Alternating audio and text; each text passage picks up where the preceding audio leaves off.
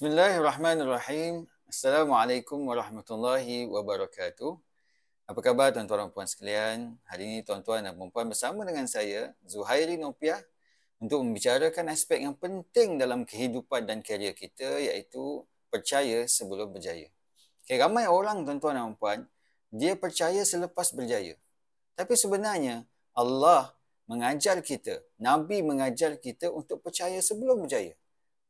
Dan sebab itulah tuan-tuan dan puan, ada orang dia ada impian, ada orang dia capai impian dia dan ada orang dia tak capai impian dia. Okay? Semua orang nak berjaya tuan-tuan dan puan. Tapi tak semua orang akan berjaya. Sebab apa? Sebab kadang-kadang dia tak faham nak berjaya ni tuan-tuan dan puan, dia kena percaya dulu. Okay? Baru berjaya. Bukannya tuan-tuan dan puan, berjaya dulu baru percaya. Okay? Ha, jadi itu adalah satu Uh, level yang uh, sangat-sangat lebih tinggi daripada kita percaya selepas berjaya. Jadi salah satu tajuk penting dalam percaya sebelum berjaya ialah bagaimana kita nak mengatasi halangan minda yang dipanggil sebagai ten second barrier. Apa itu ten second barrier? ten second barrier adalah satu halangan minda kepercayaan manusia satu ketika dulu, di mana takkan ada manusia yang boleh catat rekod seratus meter bawah sepuluh saat. Okey? Ha, sebab apa tuan-tuan? Manusia ketika itu berfikir tak tak ada manusia yang boleh catat bawah sepuluh saat. Sebab tak ada orang yang buat. Jadi bila tak ada orang yang buat, tak ada orang yang percaya dia boleh dilakukan. Okey? Namun pada empat belas Oktober seribu sembilan ratus enam puluh lapan, seorang atlet daripada Amerika Syarikat, Jim Hines, okay, telah mencatatkan tuan-tuan puan masa sembilan perpuluhan sembilan lima saat dalam satu sukan Olimpik di Mexico pada tahun seribu sembilan ratus enam puluh lapan tu. Okay, jadi ini telah membuka mata manusia ketika itu bahawa rupa-rupanya tak mustahil untuk kita catat rekod bawah sepuluh saat. Okay, tak mustahil sebenarnya. Jadi tuan-tuan puan, tahu tak apa kesan dia selepas tu tuan-tuan puan?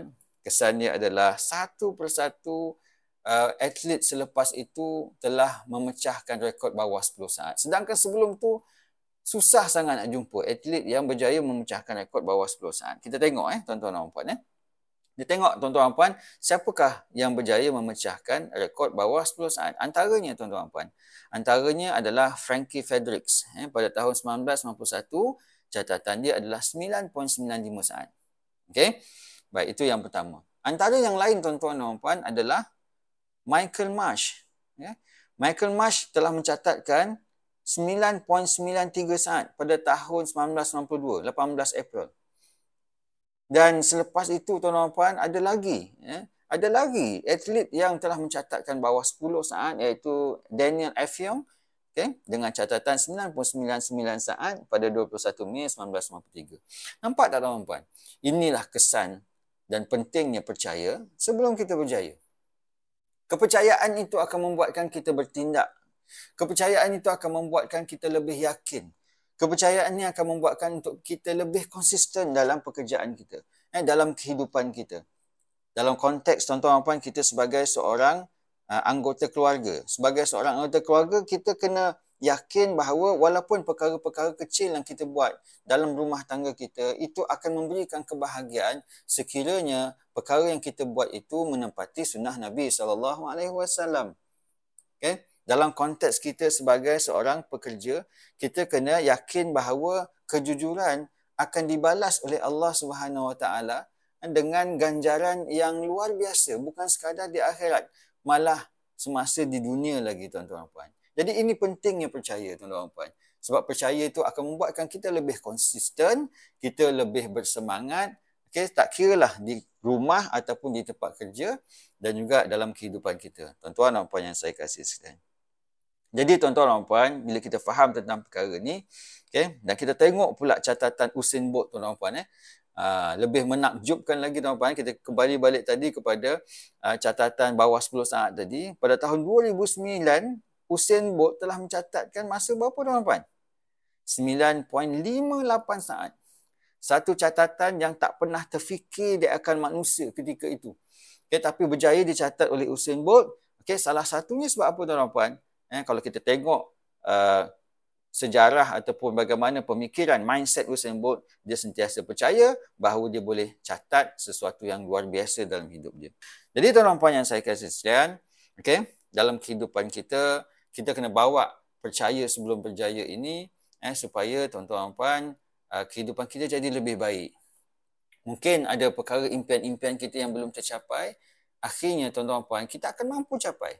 Kita akan lebih istiqamah untuk capai tuan-tuan puan bila kita ada percaya sebelum berjaya.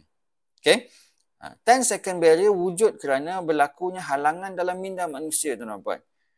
Okey, rasa tak boleh buat, rasa tak mampu buat, akhirnya mendorong rasa tak boleh berjaya. Okey? Namun selepas kita melihat ada orang yang pernah melakukan, okey tuan-tuan puan, nampak tak kita akan mula percaya. Okey, dan bila kita percaya tuan-tuan puan, kita akan berjaya insya-Allah. Prinsip dia apa tuan-tuan puan? Okey? Buat aja. Okay? Sebab bila kita buat tuan-tuan puan, kita akan rasa. Ha, ini rahsia dia. Okay?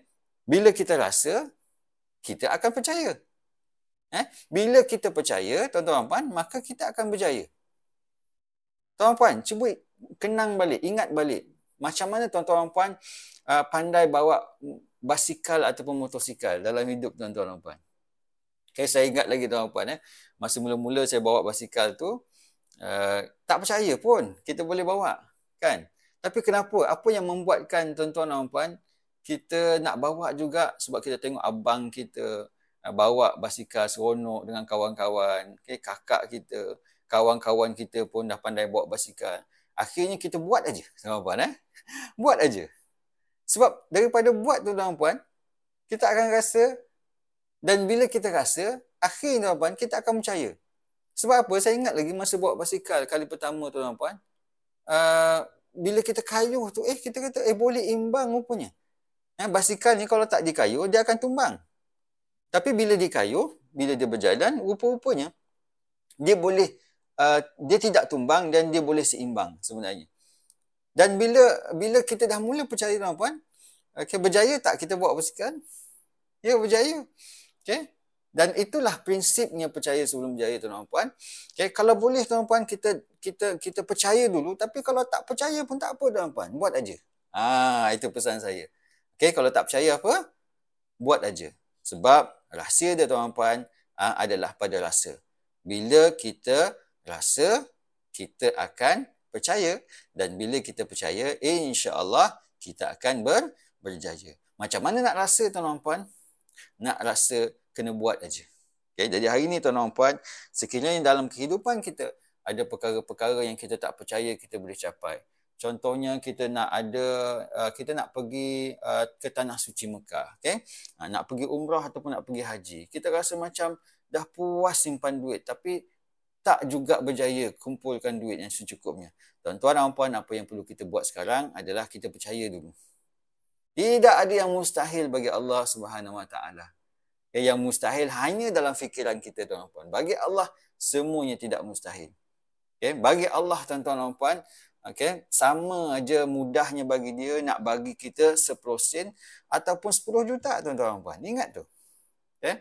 Jadi kita kena percaya dulu kepada kekuatan Allah. Jangan sandarkan kepercayaan kita semata-mata kepada kekuatan kita. Okay? Kita ni kalau nak bergantung pada kekuatan kita, kita ni lemah tuan-tuan puan, penuh dengan kelemahan. Walau apa pun jawatan kita, tinggi ataupun rendah, kita penuh dengan kelemahan. Okay? Kita manusia ni akan perlukan tidur. Masa tidur kita lemah tuan-tuan puan, orang boleh buat apa-apa saja pada kita. Okay? Kita pula manusia tuan-tuan puan, tak kira apa jawatan kita, kita kita boleh lupa. Sebab tu tuan-tuan puan, jangan bergantung pada kekuatan kita, bergantunglah kekuatan eh, kepada kekuatan Allah Subhanahu Wa Taala. Percayalah Allah boleh bagi apa sahaja yang kita mahukan sekiranya kita menepati sunatullah yang telah ditetapkan. Tuan-tuan puan, kita berjumpa lagi dalam episod yang akan datang. Terus amalkan apa yang kita pelajari hari ini. Kerana apa? Kerana bila kita buat, kita rasa. Bila kita rasa, kita percaya. Dan bila kita percaya, insya-Allah kita akan berjaya. Salam kejayaan dari saya, Zuhairi Nopiah.